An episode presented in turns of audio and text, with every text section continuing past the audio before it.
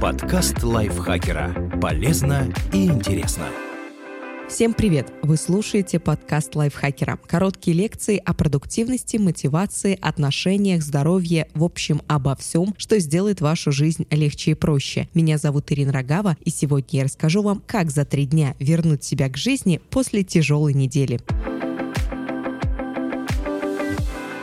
Треть из нас спит меньше рекомендованных 7-8 часов в сутки. Кто-то страдает от бессонницы, кто-то не может наладить режим, кто-то ударяется в трудоголизм и жертвует сном ради работы. Плохая новость. Депривация сна грозит очень неприятными последствиями, например, ожирением, болезнью Альцгеймера, депрессией, снижением когнитивных функций. Хорошая новость. После тотального недосыпа можно восстановиться. Исследования показывают, если полноценно выспаться 3 или 4 ночи подряд, вы восполните дефицит сна за последнее время. День первый. Суббота. В пятницу лягте спать не позже 23.00. Да, соблазн просидеть до глубокой ночи за сериалами или выбраться куда-нибудь с друзьями будет велик. Но вам ведь нужно восстановить силы. Во сколько вставать? Около 10 утра. Если перед этим вы легли в 23.00 или раньше, выйдет как минимум 11 часов полноценного отдыха. И это хорошо. Согласно исследованиям, на то, чтобы восполнить каждый недополученный час сна, требуется в 4 4 раза больше. Как питаться?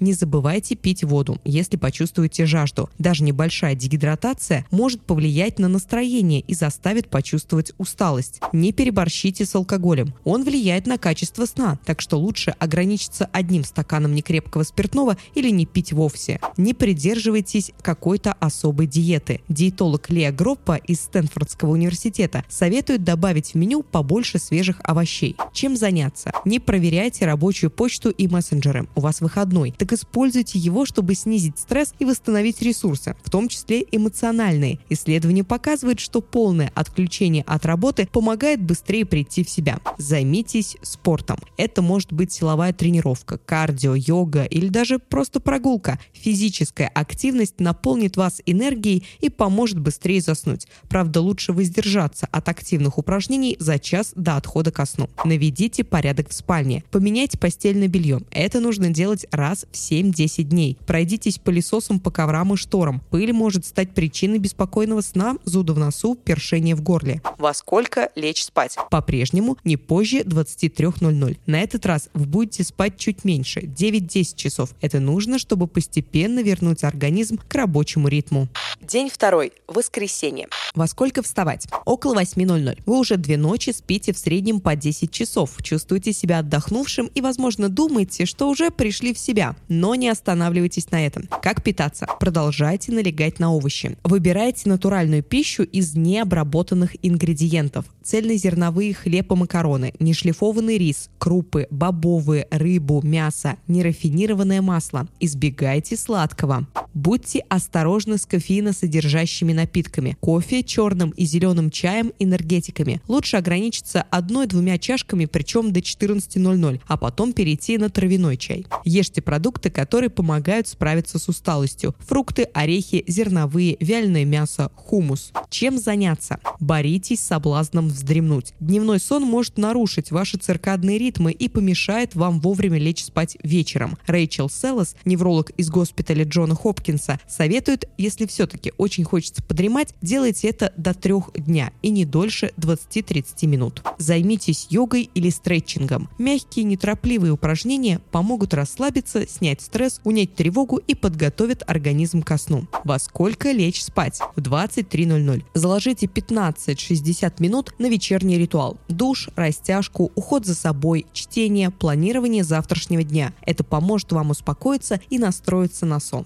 День третий понедельник. Во сколько вставать? В 6 или 7 утра, в зависимости от того, ко скольки вам нужно на работу. В любом случае, вы успеете получить рекомендованные 7-8 часов сна. Только вставайте сразу, не переводите будильник. Все эти, ну еще 5 минуточек, не помогают отдохнуть, а только подвергают вас стрессу, ведь полноценный цикл сна длится гораздо дольше. Как питаться? Не пропускайте приемы пищи. Старайтесь, чтобы они насыщали вас, были разнообразными и питательными. По возможности избегайте джанк-фуда. На обед выберите легкое блюдо и старайтесь не переедать. Противном случае к вечеру вы будете чувствовать себя более уставшим. Чем заняться? В середине дня постарайтесь найти время на прогулку или занятие спортом. Это поможет уставшему от умственной работы мозгу перезагрузиться. Если приходится выбирать между сном и походом в тренажерный зал, отдайте предпочтение первому. Если вы хорошо выспитесь, завтра у вас будет больше сил на спорт. Во сколько лечь спать? 23.00 или раньше. Это оптимальное время для большинства людей. Именно под него заточены наши циркадные ритмы. Ваша задача – обеспечить себе полноценные 7-8 часов ночного сна. За час до того, как пойти в кровать, постарайтесь не пользоваться гаджетами. Оставшиеся дни. Не бросайте полезные привычки, которые начали внедрять на выходных. Ложитесь спать до полуночи и спите не меньше 7 часов в сутки. Питайтесь разнообразно и полноценно. Выбирайте натуральные продукты. Попробуйте встроить физическую активность в свое расписание. Не увлекайтесь алкоголем и сладостями. Постарайтесь разумно распределять дела в течение дня, чтобы жертвовать сном больше не приходилось. Вот несколько признаков, которые показывают, что вы регулярно высыпаетесь. С утра вы встаете легко, а иногда даже без будильника. Вы не чувствуете себя уставшим на протяжении дня. На выходных спите столько же, сколько и в будни. Если вы все равно засыпаете с трудом, просыпаетесь посреди ночи или рано-рано утром, храпите, мучаетесь кошмарами, тревожностью или синдромом беспокойных ног, обязательно обратитесь к врачу.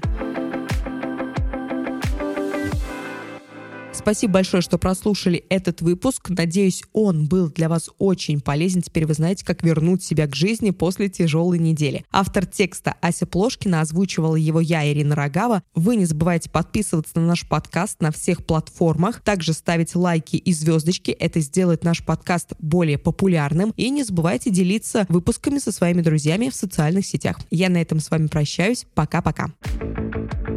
Подкаст лайфхакера. Полезно и интересно.